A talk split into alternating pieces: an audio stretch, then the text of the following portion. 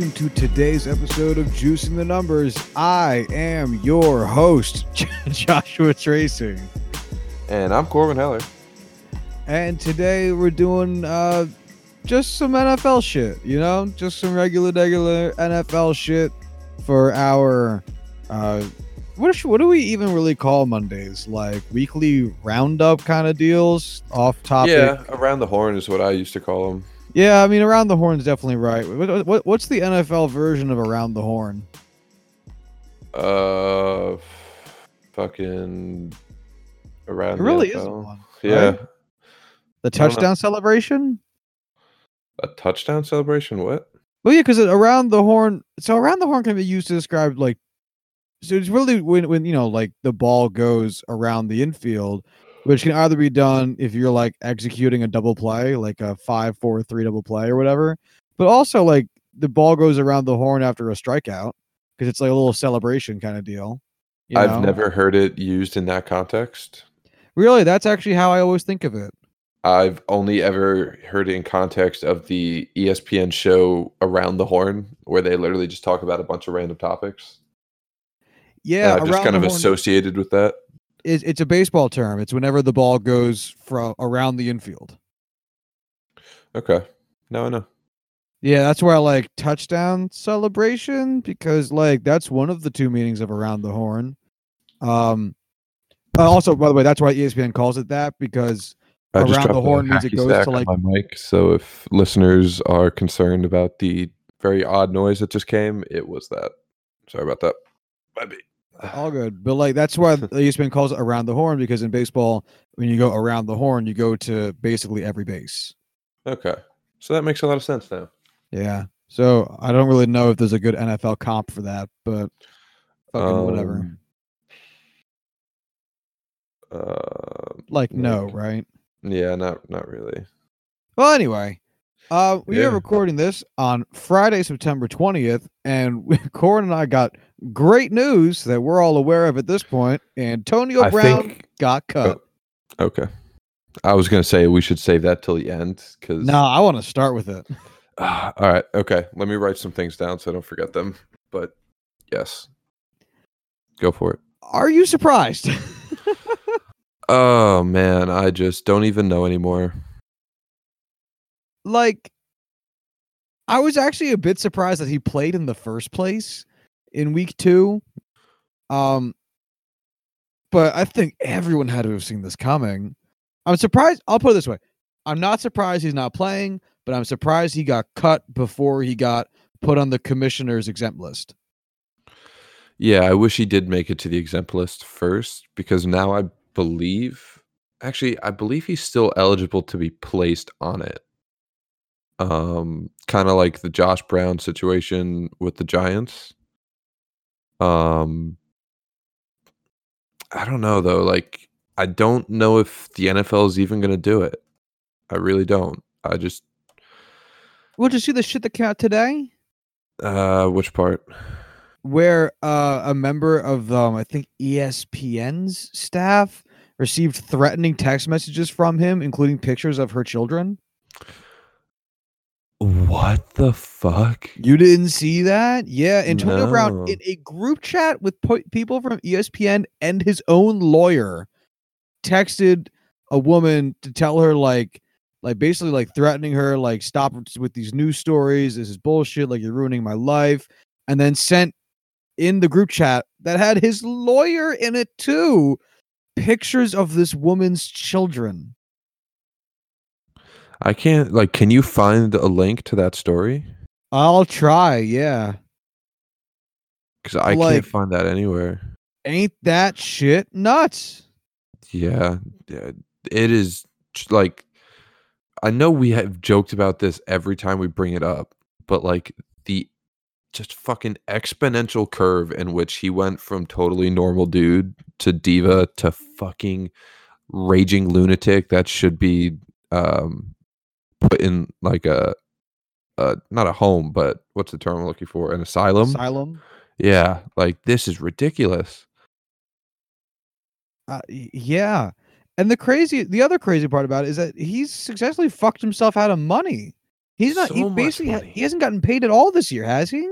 Uh, he got a signing bonus with the Patriots. But apparently, don't know there's um, there's a forfeiture clause on it.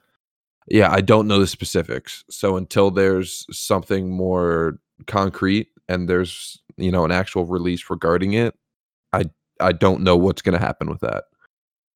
Um, but if that's true, then he's made nothing.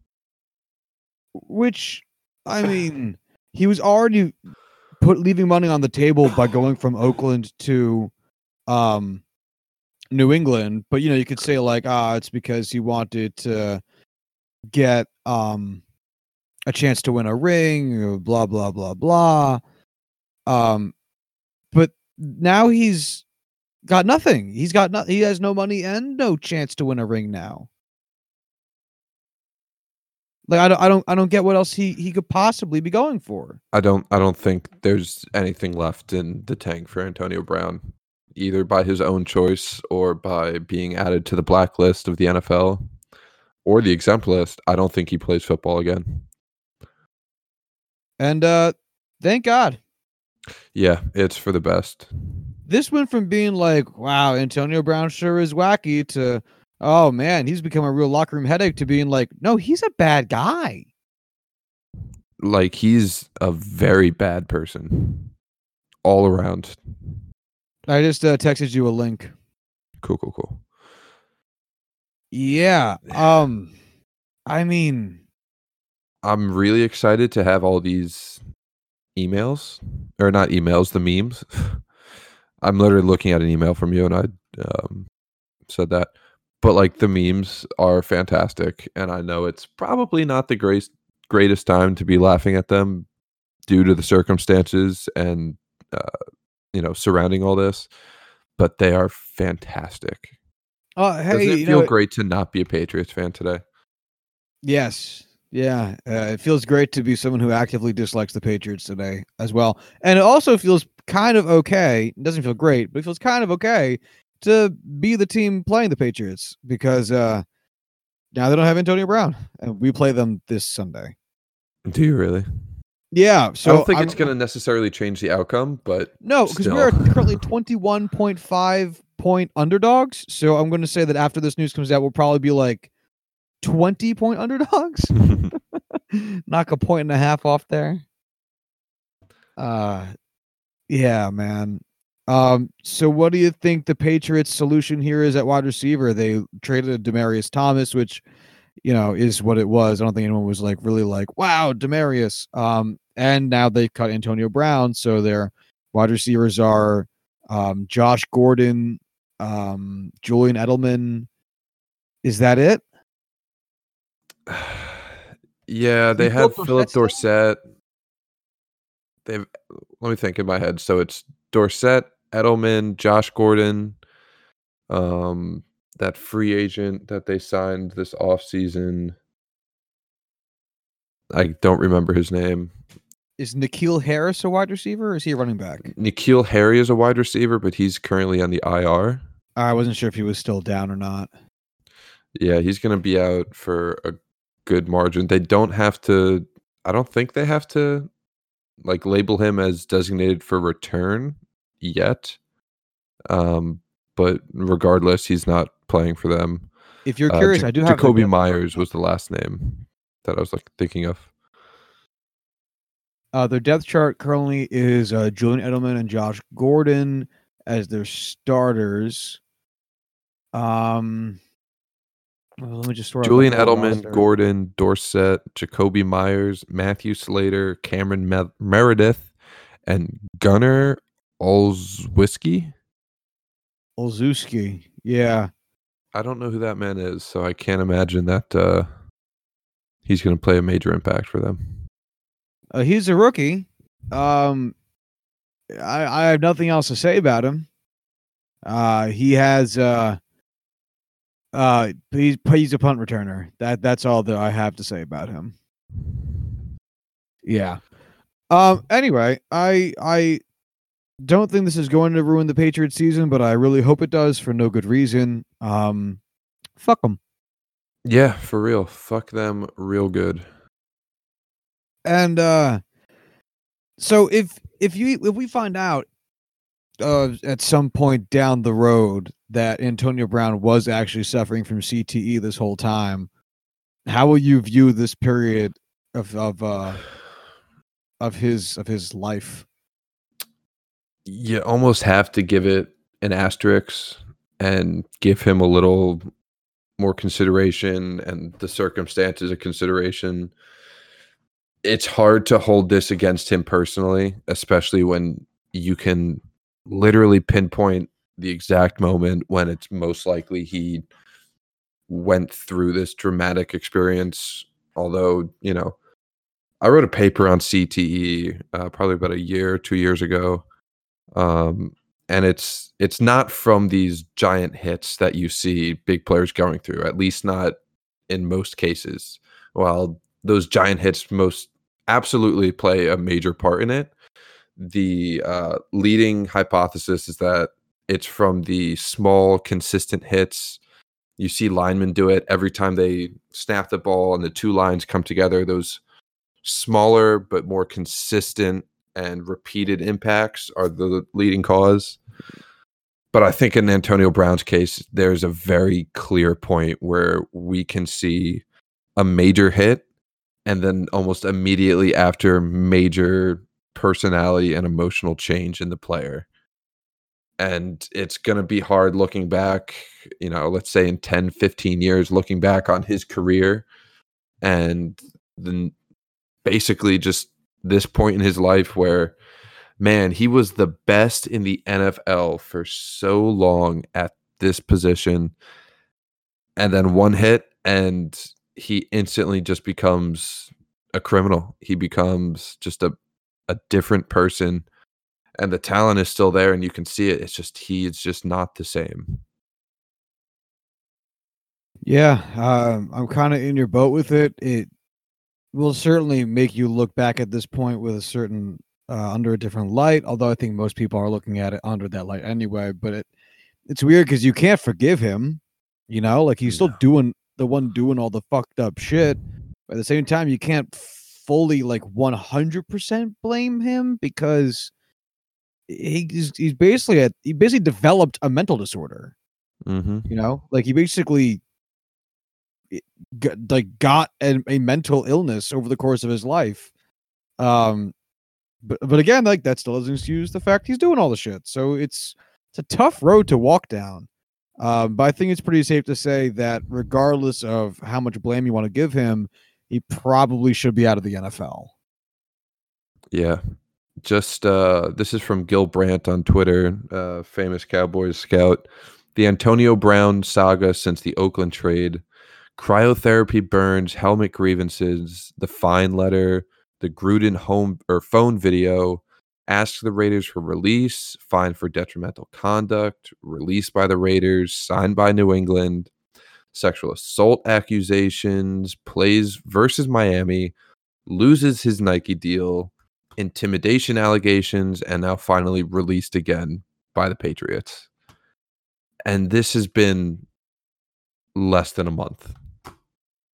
Do you think the Patriots have egg on their face for saying, like, you know, for really backing him as much as they did, despite the fact that, like, he had just had the um, sexual assault allegations come out and then they were like, "Hey, do you think this is going to be a distraction?" And and Belichick was like, "No, like we got a tight locker room, like it's all good." And then the next allegation comes out, and they don't even bother. Like, I don't know. I It's don't really kind of think so. I think the way I view it is okay, this guy was accused of something. An accusation does not, you know, mean that he's guilty or not guilty. We'll sign him to our team. We'll support him while he's on our team until, you know, the truth comes out one way or another. And then the second more allegations and more drama comes up, they release him and say, you know what? We were going to stand with you if you were going to stand with us. It's, you know, pretty clear that there's more to this story than you're telling us. And you just clearly are not, you know, cooperating the way you said you were going to. And you're done. Um, I think the Patriots honestly look totally fine just because of the the way they have handled this has been professional. Uh, I can get behind that. Oh, any um any closing thoughts on uh what is hopefully the final piece of the Antonio Brown story, short of his in um either new signing, which I find to be just hard to It believe, shouldn't. or eventual departure from the NFL. Any any final thoughts on this on this chapter? Yeah, I know Matt Miller, uh, Bleacher Report writer and scout, um, has been very vocal on Twitter about if there's a player accused of these kind of acts, we shouldn't just give him a pass because he's this good of a player. If someone did this in any other kind of work, you wouldn't want them back anywhere near you or your company or your coworkers. So I don't know why people are very they're freaking out about where Antonio Brown is going to sign next. And the fact of the matter is he shouldn't. He shouldn't be allowed back in the NFL. You know, the AAF is gone. He can't go there. The XFL has rules against him joining, so he can't go there. I doubt the CFL would really want him. Um, I But- doubt it too. yeah, I, I don't think so. I think this is most likely the last we s- see Antonio Brown in the NFL. I doubt this is the last we hear from Antonio Brown. Um, definitely is someone you should follow on Twitter, but not be wanting on your NFL team. Yeah, the difference between how the NFL has handled this uh, in comparison to how the MLB handled Domingo Germán, um, which is news as of this week, has Mhm. been stark. I mean, Yeah. it really goes to show that on the one hand, you have the MLB, who is trying to be proactive and really Mhm. make every issue a point and trying to be as forthcoming as they possibly can, get to the bottom of things, like really trying to drive home that they will not allow domestic violence or domestic assault charges to go by with anything short of a full investigation. And as such, Domingo Germán, um, who has been who had been great for the Yankees all year, so he's been like a really, really good pitcher in MLB this season, got accused of something that hasn't been made public yet, but they said, man, like you're not pitching. Like until we figure out what happened, until we've reached the validation of this, like you're not pitching. Whereas Antonio Brown gets accused of something um really fucking serious. Um I'm I don't know what her mom was accused of, but I'm gonna say that they're at least on par with each other. And the NFL is just like, yeah, you know, but like we'll see. Um and pass the buck on it and like everything and just god damn. I, I know the NFL is a boys club first and foremost, but Jesus fucking Christ, if they could take and it's it's not even like if they could take us. This is the league that's been most maligned because of these kinds of issues in the past because they didn't do anything about uh Josh Brown because they didn't do anything about Ray Rice and it's like when when will you guys just shape the fuck up? And I would I think everyone would much rather you be mildly too harsh when it comes to domestic violence than mildly too relaxed. So what's the plan here? I I couldn't tell you. Um, I do want to say just to clarify what we said earlier. Um, Antonio Brown did make one hundred and fifty-eight thousand three hundred and thirty-three dollars. Um, he got a game check from the Patriots this week.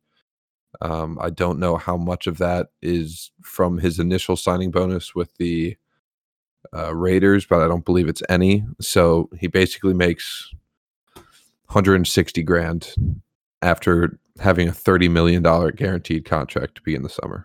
I hope it was fucking worth it.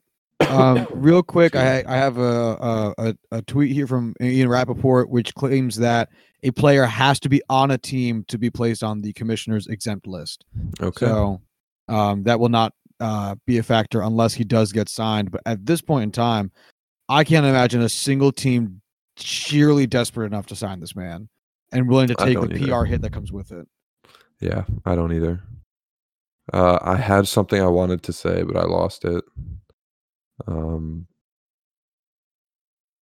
yeah, I don't. I don't remember what it was. Ah, that's all right. Oh, oh, oh, okay, I got it. Um, Okay. so you were talking about the MLB versus the NFL's conduct po- policy and like how they handle these kind of situations. Yeah. of the big four sports groups, you know, NBA, NHL, NFL, MLB, I think the NBA is so far ahead of everyone else, followed by MLB, NHL, and then the NFL um, as the clear worst. It's I don't watch basketball.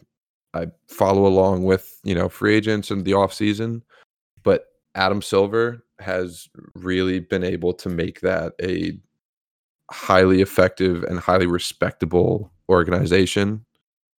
And I think the NFL seriously needs to take notes about what they do and how they handle things because they are top notch compared to the shit show that is the NFL every week.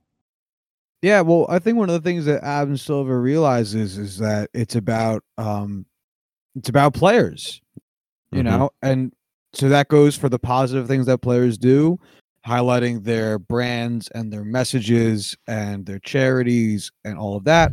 But it also comes with making sure that your players are being respectable, which is why there's a rule in the NBA that all players have to stand for the national anthem because you want to show unity and I, I guess respect. But in pregame, you can wear T-shirts that say whatever the fuck you want on them. Mm-hmm. So if you are upset with police brutality in the United States, as Colin Kaepernick was, and he chose to represent that by kneeling, which again I think I think most rational people think is fine, but what have you, um, he wouldn't be allowed to kneel in the NBA due to an actual rule. But on the other hand, he would get to wear shirts with messages, shirts with um, names of foundations that support the victims of police brutality, like things along those lines. Um, and then they also do a really good job of making sure that people who have these kinds of accusations made against them are taken care of, like vetted the whole nine. Um, so much respect to the NBA. Uh, I think the MLB also does a pretty decent job. Excuse me. Um, I can't think of anything really from the NHL recently, but that doesn't mean anything. Uh, Uh, Tom Wilson was the last one I remember, but that was on-field stuff as well. Oh, uh, the uh, Kuznetsov uh, cocaine stuff. That was this oh yeah, I forgot about that.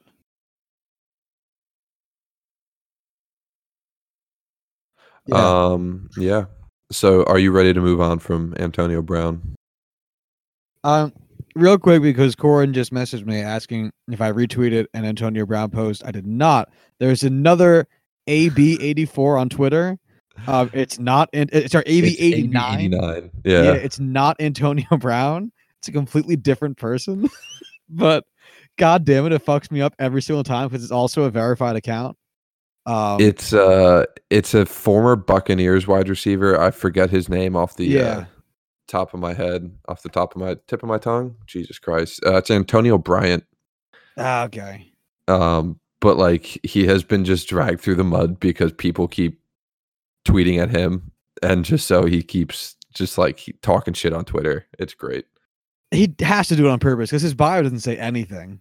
Oh yeah, I'm sure he loves it. I'm sure he does too. Um, yeah, let's the move fuck on. talks about Antonio Bryant? let's uh let's move on to a to a, a happier subject and let's talk about Gardner Minshew. Yes. Yes. Corwin, as the um purveyor of a Gardner Minshew fan account, why don't you tell me about him? Um, he is probably my favorite quarterback in the NFL currently. Like it is just unreal how he went from being a guy that nobody really knew to just the biggest storyline outside of AB in the NFL. Um, I finally got to see a picture of him in his jockstrap. I've been, you know, looking forward to that little piece of pornography. I for saw that. Yeah. hours, not hours, for days now. Uh, it is just as miraculous as you could imagine. Um, Fucking hysterical. he looked great last night against the uh, Titans, um, leading them to victory. through a touchdown pass on each of the team's first two drives. Kind of cooled off a little bit after that, but he still looked the part. Um, and honestly, his comparison going into the draft, I think by Todd McShay, was he was a little Baker Mayfield light. And that is exactly what he plays like. And that's exactly what his personality is. Even fucking looks like the guy. Um, Yeah, wow. Now that you say that, I totally see it. yeah, but the, I think the big difference is Baker Mayfield has had his fair share of negative storylines, whereas Gardner Minshew is just nonstop positive, just batshit crazy dude, just being himself. Uh, I have his uh, season stat line thus um, as as it stands right now up in front of me. Shall I read it? Uh, I just want to say one final story about him that I heard today for the first time. That is by far my favorite. He wanted to get a medical red shirt when he went to college. Oh, I saw this. Okay, yeah. and his solution was getting a bottle of Jack Daniels, going into his room with a hammer, chugging the Jack Daniels, and then bashing the ever living shit out of his own hand with a hammer to try and hurt himself to get a medical red shirt. That's fucking, that is so nuts. And then Like, the rest of the story is that it didn't work. Yeah, exactly. didn't redshirt him, and he said his hand was just like swollen for a little bit. I know we talk about Antonio Brown being crazy for a good, you know, half an hour to start off this uh this episode, but f- fucking Christ, Gardner Minshew, that's phenomenal news. Um, but yeah, give me give me his stats. Okay, so he has played in three games. He has started two. His record is one and one. That's all the shit that doesn't matter. Uh, he has 65 completions on 88 attempts. That's good for a 73% completion percentage. Uh, he has thrown for 692 yards, five touchdowns, one interception, which is good for a 5.7% touchdown percent and a 1.1 interception percent. Uh, no one cares about his longest pass. Uh, his yards per attempt is 7.9. His adjusted yards per attempt, 8.5. Yards per pass completion, 10.6. Yards per game, three 230.7. A 116.6 QB rating, five sacks. Um, with 30, the, the rest of that shit doesn't matter. Um, yeah, yeah, that's that's a tidy little little uh stat line there. Yeah, he uh he has looked pretty tremendous. I know the raw numbers themselves haven't been eye popping. In his two starts, he's gone 213 and 204 yards, one touchdown and two touchdowns in his second game. But man, he has looked sharp and he just looks like the real deal. I know it's very much, you know, too early to be getting into that um, and whatnot. But man, like he looks like he could be a starting NFL quarterback uh, if Nick Foles doesn't come back healthy, or if they just decide to stick with him. He looks like he could be a guy. Um, and I just love that guys from traditionally more unique offenses than what typically where typically NFL quarterbacks come from um, are getting their chance to really shine. Uh, these past few years have been great for that. I mean, we have guys like Kyler Murray, Baker Mayfield, Pat Mahomes lighting up the league to different levels. Um, and now guys like Gardner Minshew coming in, Luke Falk starting for the Jets. Um, it's great stuff. I love it. So I haven't actually watched a Gardner Minshew uh, campaign yet. Um, I'm assuming you because I didn't watch yesterday's game. Uh, I was too busy watching it chapter two. Uh, a lot of checkdowns. Am I? Uh, would I be right in saying that? Um, A lot of a short throws decent amount of anyway? checkdowns. Yeah. Um, it's definitely a short passing game right now. Uh, I think part of that is just him being a sixth round rookie and just starting out. They're trying to keep things simple for him, keep everything in front of him like that. Um, That's not fair. take any huge risks. He I can still was- he still has thrown the ball downfield and he's looked great doing it. uh, I, I- I'm I'm looking at his advanced passing stats, which actually really helps in painting a picture, which is how I was able to guess that. How many um, of his 692 yards do you think came after contact? Oh, um, I don't know, like uh, two thirds, three quarters. Uh, yeah, just about two, just about two thirds, 435 of them. His average depth of target is four yards. Um, his average air yards or his air yards per pass completion is also four yards. So a lot of Yeah. short stuff with a lot of Mhm. his receivers doing him a lot of good here. Um, but still, man, the dude's getting it done. You know, that's what matters most uh, of all. if he wasn't taking shots downfield and he put up these numbers, I would have completely written him off as just like, all right, he's a guy who's playing like Alex Smith. Obviously, he's going to have, you know, good efficiency numbers and whatnot. You know, this is just good planning by their offensive coordinator, John DeFilippo, whatever. Write it off. Like it'll come crashing back down to earth in a couple weeks once he plays like a real defense. Um, but granted, Tennessee has a good defense, and he has been taking shots down the field, and in all, I think he looks the part. Um, I don't Yeah. have the greatest track record with uh, scouting QBs like most people do. Well, let me rephrase that. Most people don't. I am very much with them as it's not perfect. Um, but I, I really like what I see with him. So, um, as we're talking about advanced stats, Mhm. shall we take a look at the league advanced passing stats for uh, a, a spell? That work for you? Yeah, before you go digging into those leaderboards, I don't want you to spoil anything for yourself when I ask this, but I saw this when I opened up Pro Football Reference. Okay. If you had to guess right now which quarterback has thrown the most passes this season, who would you guess? Who strikes you as a guy throwing a ton of ton of balls this year? Uh, well, usually I would I would say someone like Drew Brees, but he's obviously hurt, so it's not going to be him. Um, Tom Brady usually gets a lot of yards, but he usually manages to win games early and doesn't have to usually do a lot of throwing in the second half. Uh, there's been so many injuries; it's really tough to say because Big Ben is down and Sam Darnold is down. Josh Allen runs too much. Um, Yeah, Tom Brady is 18th on this list. Ben Roethlisberger is 22nd. Drew Brees is 30th. ah, fuck, it's tough to say because like Gardner Minshew two and a half games. Um, Mhm. He is Fitzpatrick hasn't played all of his games. Like I don't, I don't, I don't know who. Uh, the top, I'll give you the top four because number three is Marcus Mariota, and he's just played an extra game. Uh, Oh, so I'm going to take him out of the running. Uh, Cam Newton at tied at number four with Eli Manning, okay. then Marcus Mariota, then Andy Dalton at number two, and then the quarterback with the most passing attempts in the NFL this season, Kyler Murray. You know what my thought process should have been instead of who gets a lot of yards? It should have been who plays on bad teams. Yeah. Who plays That on bad teams sense. and just has to throw because they can't afford not to. Yeah, no, I should have thought about that. These are bad teams.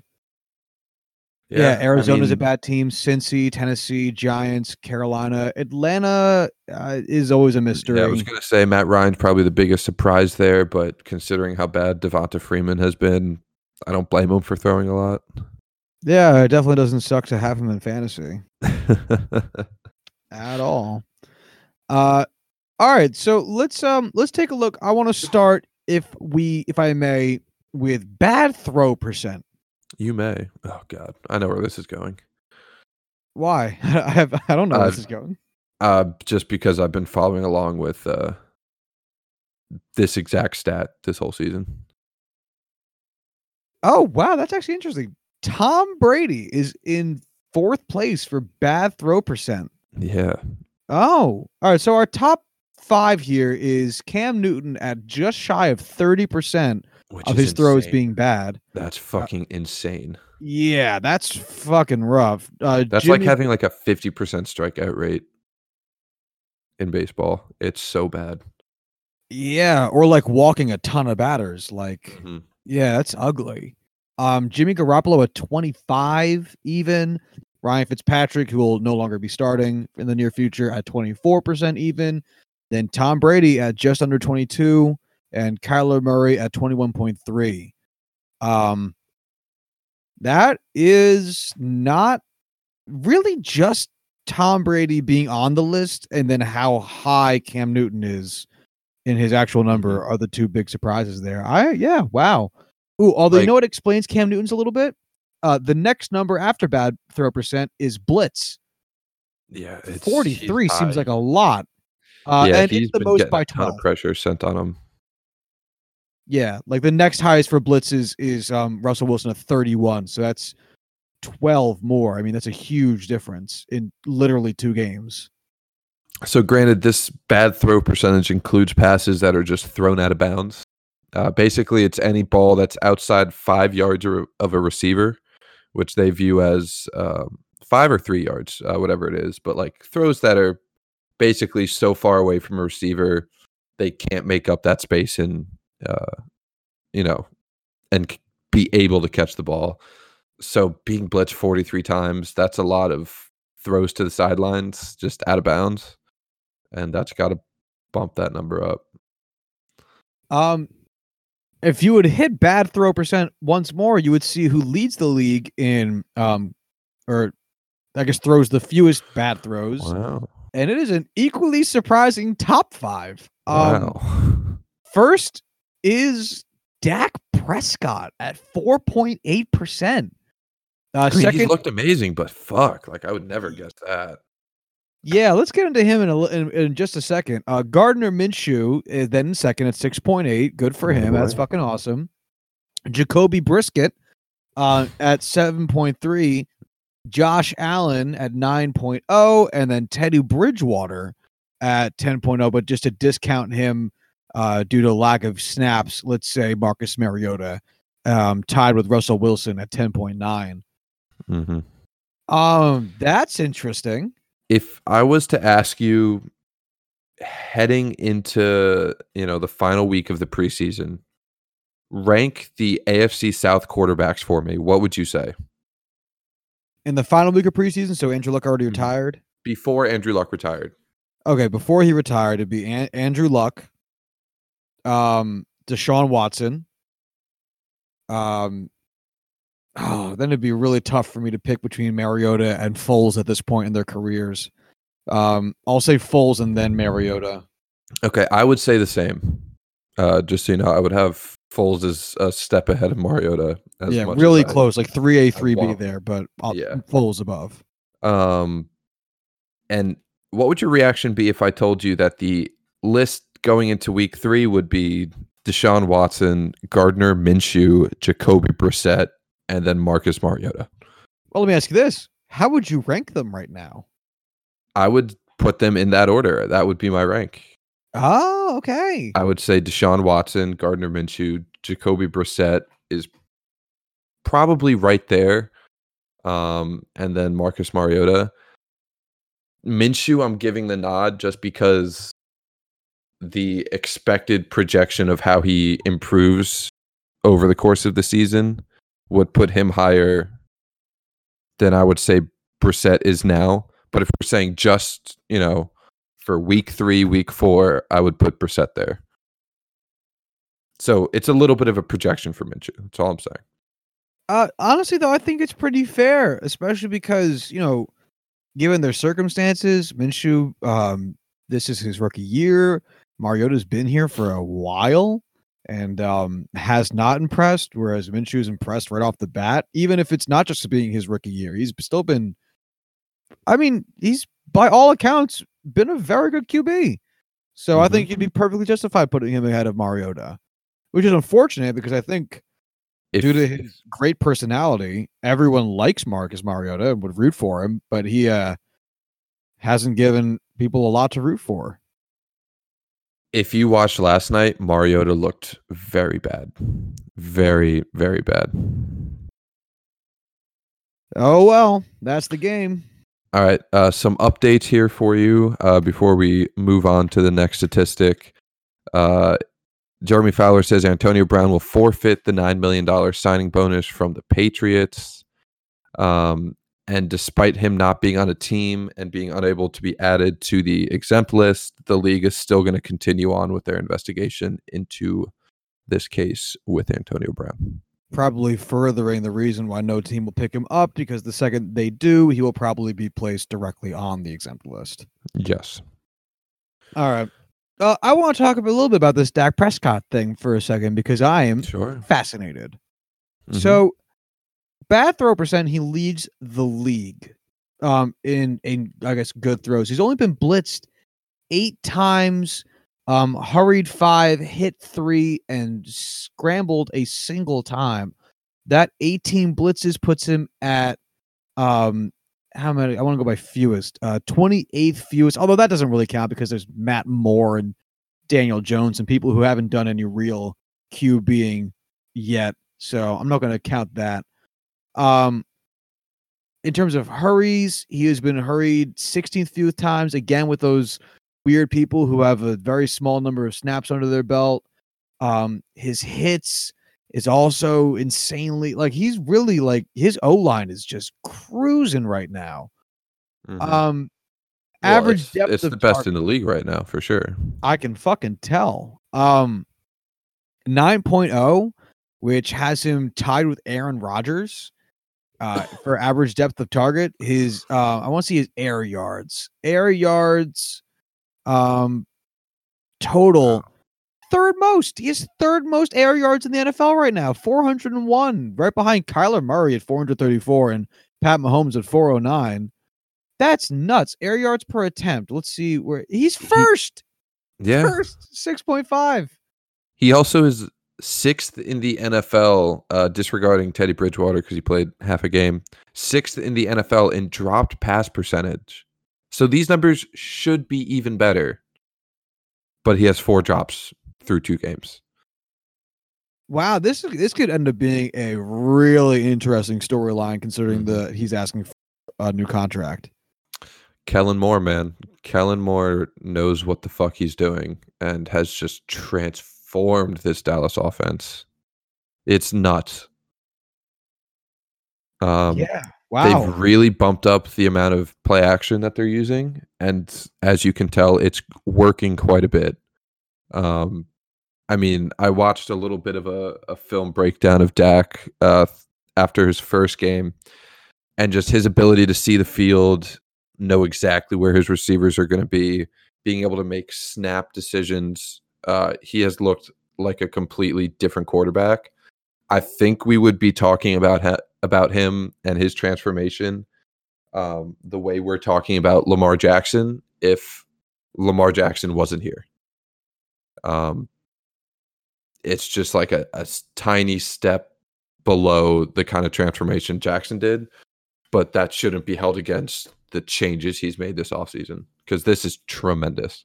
Yeah, seriously. I came in here after seeing his uh, bad throw percent being so low to find a good reason as to why. Like, I don't know, check downs and shit. But nope, he is all around doing real fucking good. So, wow. Shall we jump over to um, our next advanced category? Uh, let's do um, advanced rushing. Okay. Uh, hmm, where to start? I want to start with yards after contact because I feel like that's a big one. Um, Sure. and that's one of the ones I think I've been updating pretty regularly on in uh, our Twitter feed. Dalvin Uh, Cook, rate stat or total yards after just total, contact? yeah. Okay. Dalvin Cook really um just fucking shit up over there. Holy shit, Mm-hmm. he is far and away leading this list at 171 yards after contact. Second, Marlon Mack. Third, Derrick Henry. Although Derrick Henry gets a boost because he just played yesterday. Uh, Josh Jacobs and then Christian McCaffrey. Wow, what do you think? This is uh some pretty interesting stuff. I like this. I don't like just looking at the raw yardage just because I mean Dalvin Cook has probably rushed just as much as anyone else, like rushing attempts just as many as anyone else in the league right now. So I don't know how much it's inflated. But then I switched over to, you know, yards per yards after contact per attempt and he's currently third. So he's killing it still. Uh, this is tremendous. I'm so happy he's healthy. Yeah, and I think you Uh, got to take um. Jordan Wilkins out of that because he only has um five attempts. Right. Ooh. Same thing with Justin Jackson, only has 13. Man, these are some fun stats to look at. Yeah, uh, the only reason I wanted to look at total yards after contact is because it looked a little bit cleaner when you compare it next to total yards because you Mhm. see total yards all the time for quarterbacks, wide receivers, and, and running backs. So I think it mm, paints a, a little bit better picture as a almost a, a eyeballing percentage. You know what I mean? Yeah, I mean he has 265 rushing yards total. 171 of them are after contact. This is just nuts. Um, wow, this is cool. The yards before contact is pretty great. I want to see who has the fewest with at least a, a decent number of attempts. Darwin Thompson. Uh, who? Darwin Thompson. Eh, I guess he only has one rush. I was confused. Um, Ty Montgomery Who has the fewest? How many does he have? zero. No, see, I, all right. So the, the guy with uh, I found one guy. Uh, Joe Mixon has 17 attempts, which is the first guy on this list I found after sorting it by fewest, uh, with at least 15 rushing attempts. Uh, he is um averaging, uh, sorry, has a total yards after contact of Point eight. 14 for a 0.8 Oh. um, yards after contact per attempt. Uh, after that, next person on this list that has at least 15 rushing attempts, Devonta Freeman has 19, 19 rushing attempts on the season. He has 17 yards after contact. So let's let's do uh, yards before contact now because this is just as fun and tells you like when you combine these two, it's pretty great to see how everything comes together. Okay, I'm, I'm with you. Um, so if we look at this, we rank you know highest. Marcus Mariota is leading, but that doesn't count. He scrambles, whatever. But wait, what? Saquon Where are you? Uh, yards Mariota? yards before contact per attempt. Wait, you have Marcus Mariota on your list? Yeah. Oh, I have. Oh, oh, you did by attempt. Yeah. Oh, oh, oh, oh. My bad. All right, I'm with you. Um, Saquon Barkley, four point six yards before getting touched, is crazy. Like the top two of the top three guys are quarterbacks, uh, Marcus Mariota and Lamar Jackson. That's kind of to be expected as they scramble out. Um, they're not running through lines the way running backs are. But damn, 4.6 yards for Saquon Barkley is a lot. Testament to that offensive line and just him at being able to avoid any contact. If we go to the other end of this list, Damien Williams for uh, Kansas City, not a single yard before contact. So he's basically getting hit the second he touches the ball.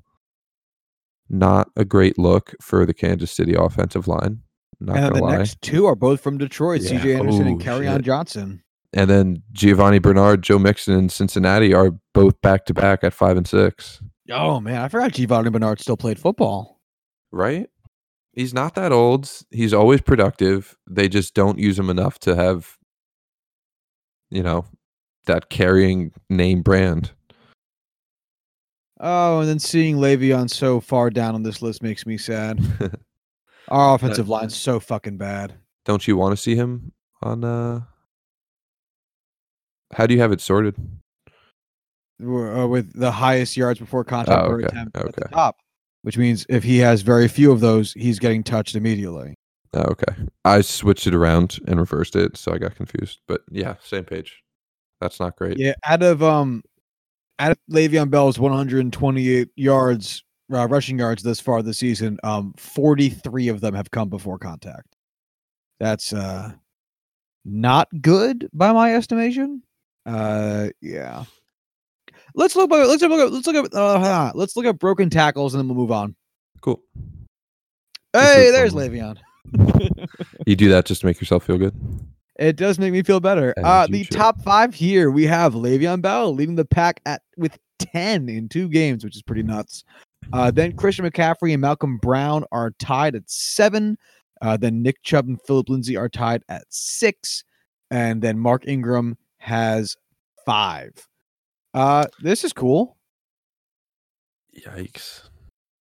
What? Oh, I just uh I flipped it to look at the other end of the list and it it's not pretty. Um but we'll we'll stick to this end. I mean, guys like Le'Veon Bell, Christian McCaffrey, Philip Lindsay. I mean, Nick Chubb, Mark Ingram, like these are all like big name guys that just tear through defenders. Like, granted, it's a pretty small sample size. I mean, say what you will about only having four or five of them through two games, but damn, Le'Veon Bell having ten of them is nuts. Yeah. God, he's Yes, so elusive. That means he's uh, basically what that's saying is he's on pace uh for 80. Yikes. That's, That's- a lot. That's yeah, that's, That's a a lot. yeah, um uh, uh uh do you think how many how many this is going to be your prediction. How many uh broken tackles do you think Le'Veon Bell if, provided he plays all 16 games? Um how many broken tackles do you think he has by the end of it? Um, probably sixty-five. Okay, that's fair. That's fair. I'll I'll take the over. I'll say 70 Fair enough. because I'm optimistic for about one single thing with my Jets watching this season. Uh, There's a there's a it's hard. Like I want to see what running backs don't have any or don't have a f- f- don't. Uh, you know who don't has words any? hard. Devonta Freeman. Yeah. How many rushing attempts does he have? Uh 19. Oof. Uh, here's one for you. Someone named Miles Sanders. No, hold on. Sony Michel has 36 rushing attempts and 0 Mhm. broken tackles. Yeah, that's been the big news. Is him and Miles Sanders just not breaking through contact at all. Matt Breida of San Francisco also 27 rushing attempts and zero broken tackles. For reference, some he's some he's a smaller guy though. who- Breida So- Breida's a pretty small guy. I Some random guy named Russell Gage. I defy you to tell me what team he plays for. Um, Russell Gage. yes, Um, I'm gonna say Russell Gage plays for fucking. Goddamn, I don't even know. Atlanta. Um, yeah, fuck He that. has one rushing attempt and has one broken tackle. Jamison Crowder, wide receiver for the Jets, has one rushing attempt and one broken tackle. Um, Robert Griffin has four rushing attempts and a broken tackle. yes, he Um, does. Like the fact that actual real running backs who were once good have zero broken tackles. That's kind of nuts. One tackle. You couldn't break one tackle. You feel like one would just glance off you on accident. Yeah, at some point, you know, law of averages, whatever the law is that I'm thinking of, like it's law of probability. It just has to happen at some point. Whatever, man. Let's uh let's move on to advanced receiving. Advanced receiving. Where would you like to start with this? Um, let's see. Yards. Um, drops because I want to feel sad. It's gonna be uh that guy on the uh yeah, Donte Moncrief. That's who I was thinking of. I was gonna say the other guy that used to play with Philip Dorsett. Donte Moncrief. Um, that sucks. Yeah. Fucking thirty six point four percent drop drop rate. Oh, it's not as bad of a percent as Dawson Knox. Yeah, but Dawson Knox only has like six targets. Donte Moncrief have double that. Yeah. It's Yeah. bad. It's really bad. And like Dawson Knox, like you don't expect him to be very good. Like you know he's a tight end with stone hands. Um Donte Moncrief is supposed to be the Steelers' like number two wide receiver and a big name free agent signing. I don't know. How about a David Njoku being pretty bad? 20, 28.6. Yeah, that's not great. Uh where is he on this list? Oh, 15. Um yeah. Kalen Ballage is really funny because watching him try to attempt to catch passes is hilarious. He is not good at it, and it's not hard to find. Um, yeah, there's a lot of scrubs on uh, on this list when you go by percentage because a lot of dudes who have uh like Demetrius Harris has uh two passes pass attempts or uh, targets and one drop, so he has a fifty percent drop rate. That's not fun. Um, No. I want to look at uh, yards after completion, or yards after the catch, and yards before the catch, because in my mind, that will tell you who is your deep ball threat and who is your nearer to the line of scrimmage threat.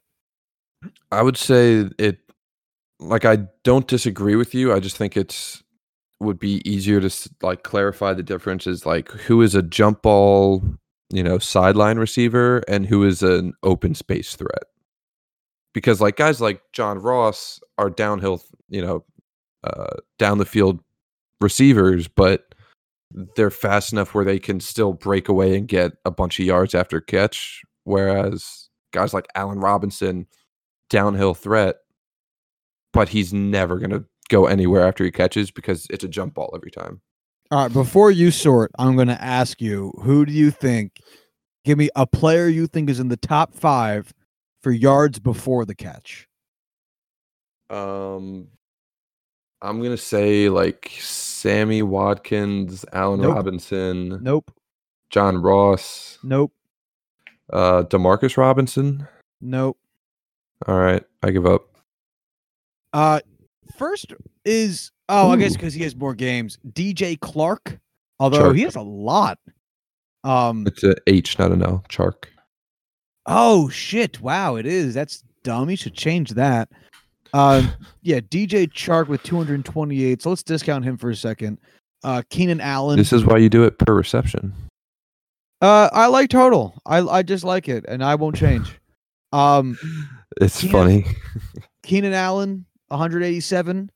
Uh, Chris Conley, although he also has more games played, so we'll discount him for a second. Mark Andrews, uh, 156, tied with Larry Fitzgerald at 156, and then the uh, Michael Thomas at uh, 155, and then there's the the boy you mentioned there, Demarcus Robinson, at 152.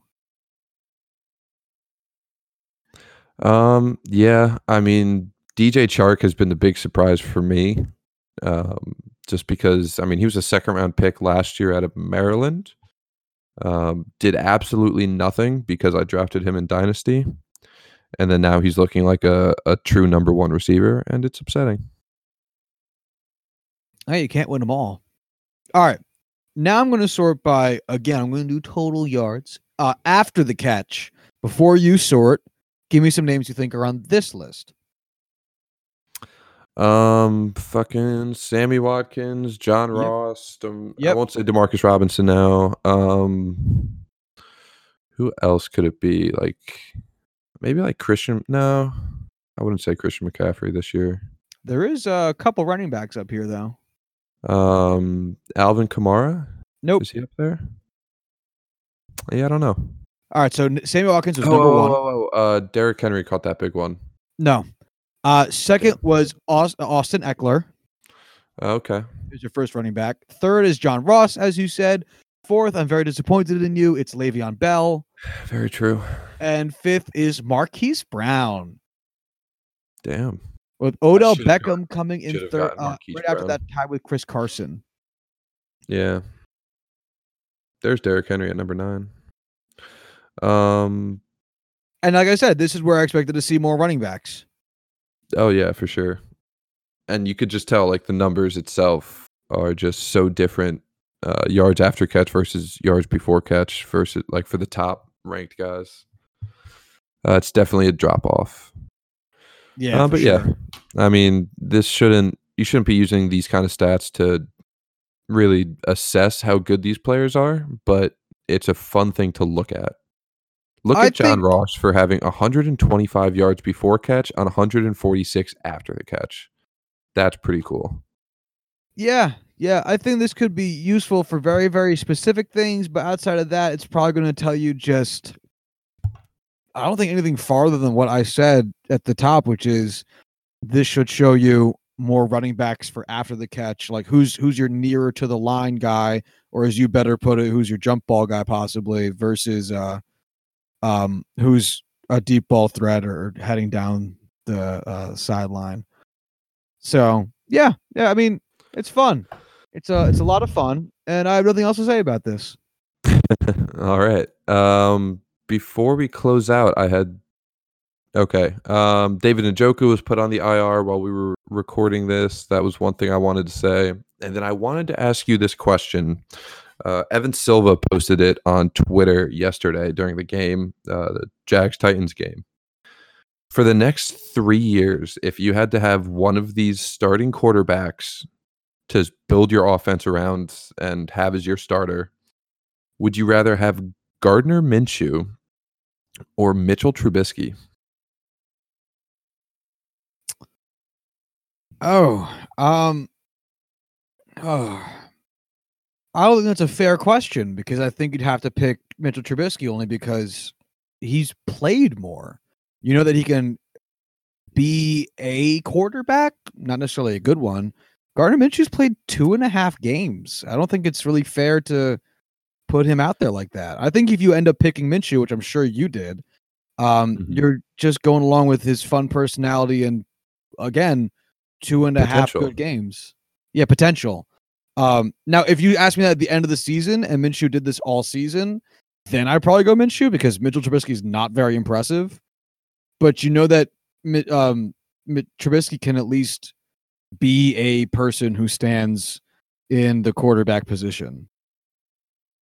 I feel like at the their absolute floors are very similar, but I think Minshew's ceiling is so much higher uh, that I'd have to go with Minshew just because I mean it's year three for Mitchell Trubisky, and he's made the same mistakes and has not really shown any progression as a franchise quarterback. Um, and I just I'm this is the point where he needs to start proving something to me in the next three, four weeks, or it's I'm just gonna throw the cards in on him.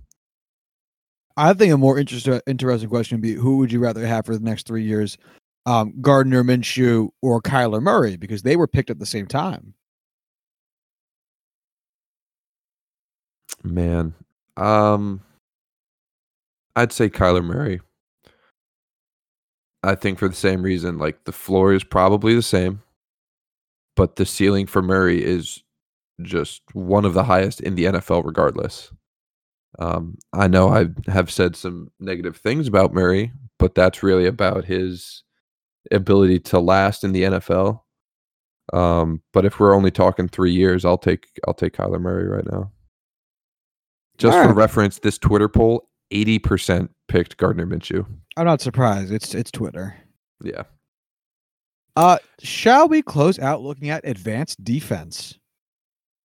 Um, I would save advanced defense. I feel like that's big enough to. Unless you want to go into it, that's uh, I mean, I wasn't going to do anything crazy here.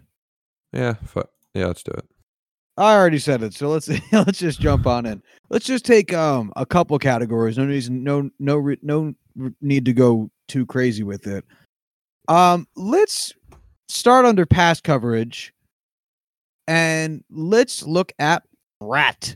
Uh, passer rating allowed when targeted. Twenty five targets uh, for a sixteen game pace are required for the leaderboard.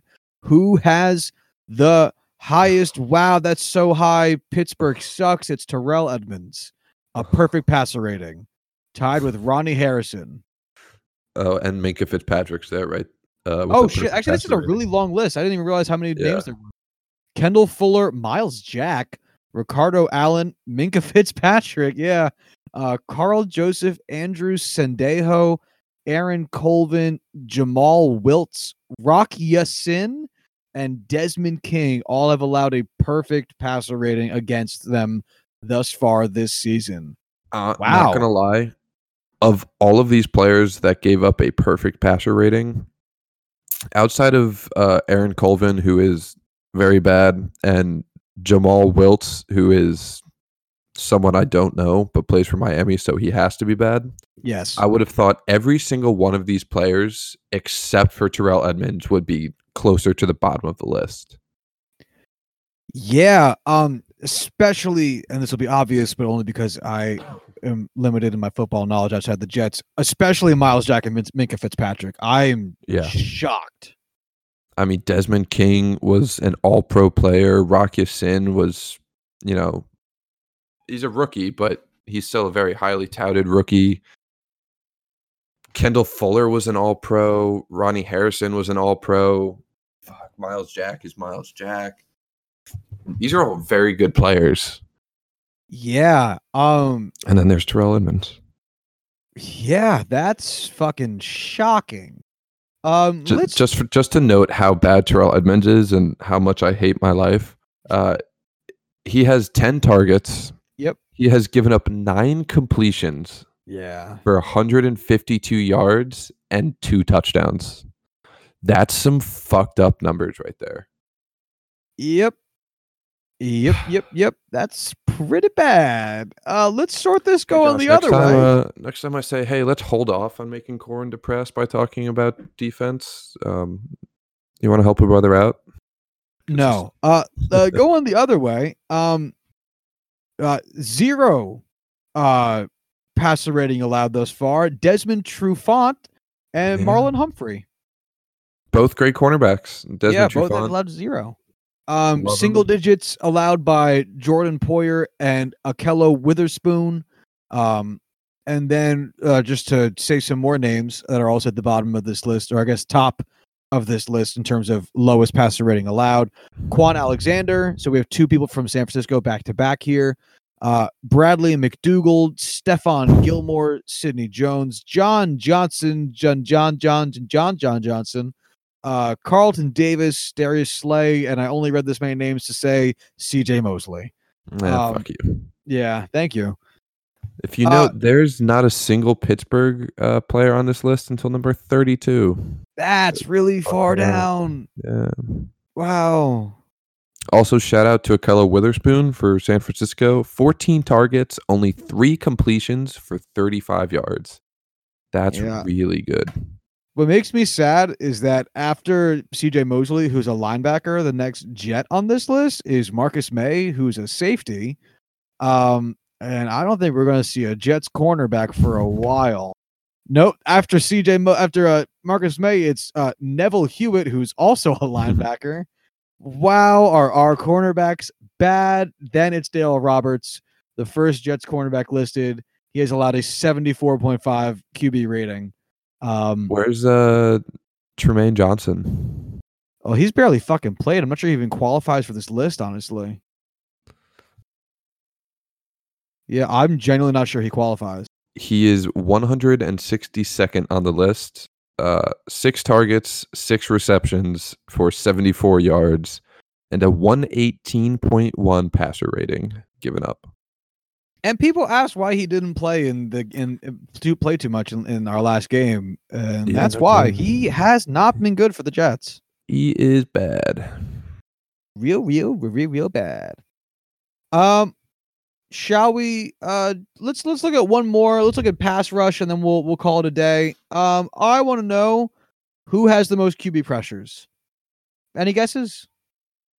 Um, I would say either Myles Garrett or um no, I'll stick with Myles Garrett.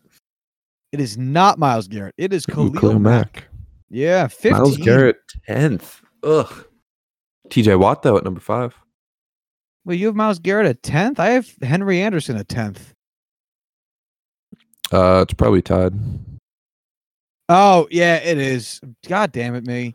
Um, yeah, so it's it's Khalil Mack with 15, which is just an otherworldly That's a amount. huge number. Yeah. Uh, then Za'Darius Smith and Danielle Hunter, um, both at 10.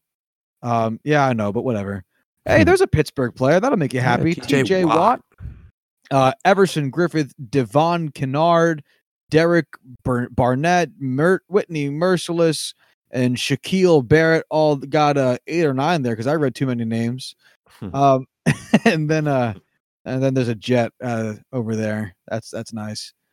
Um, this seems to make sense. I didn't realize that Green Bay had a had a guy named Za'Darius Smith who was good at football.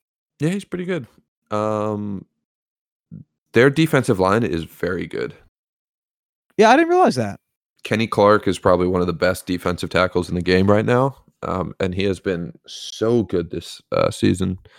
Um, I just want to say TJ Watt watching him do that um oh fuck what's the name of the guy? Um that spin move. Von Miller. No, not Von Miller. Um fuck. He retired now. He played for the Colts forever. Uh played for the Cardinals for a little bit. I don't know. Um we don't have to go into it. Where do you think JJ Watt stands on this list? Um probably top 25. 69th. Really? Yeah, he has three. That's not good. That's like really bad. JJ Watt has um zero sacks. He has um let's look at uh hurries here. He has two hurries and he has zero blitzes. Um his combined tackles um he has two and he has um one single one missed tackle. So he is um missing Quiet season all around. a lot of ta- he's missing 33% of his tackles. He's having yeah, a very un JJ Watt like season. Uh, just so you know, Dwight Freeney was the guy I was thinking of. For the Colts. Oh, okay. yeah, that patented spin move. I know who that is. That's the that's the threshold for me. um, yeah. Anything else you wanted to look at here? Not in particular. I think we covered a lot of ground here today, big fella. This was a very, uh, very long episode, very in depth. Yeah, well, good thing we don't have to worry about storage space anymore. Ayo. I'm not shouting them out because they're not paying us to advertise. That's a good policy. Uh, yeah, man. Then let's uh let's call it here. How's that sound to you? All right, let's do it. All right. If you want to uh, follow us on Twitter, you can do so at Juicing Pod. If you want to hit us up via Gmail, you can do so at juicing the numbers at gmail.com. And if you want to check out the show notes for this episode and all previous episodes, I have finally backdated uh, the missing show notes in our website. I just now have to focus on putting them in the new website, but you can find both um, websites at juicingthenumbers.wixsite.com slash website and juicingthenumbers.com. And until Thursday, y'all have a good one. Bye.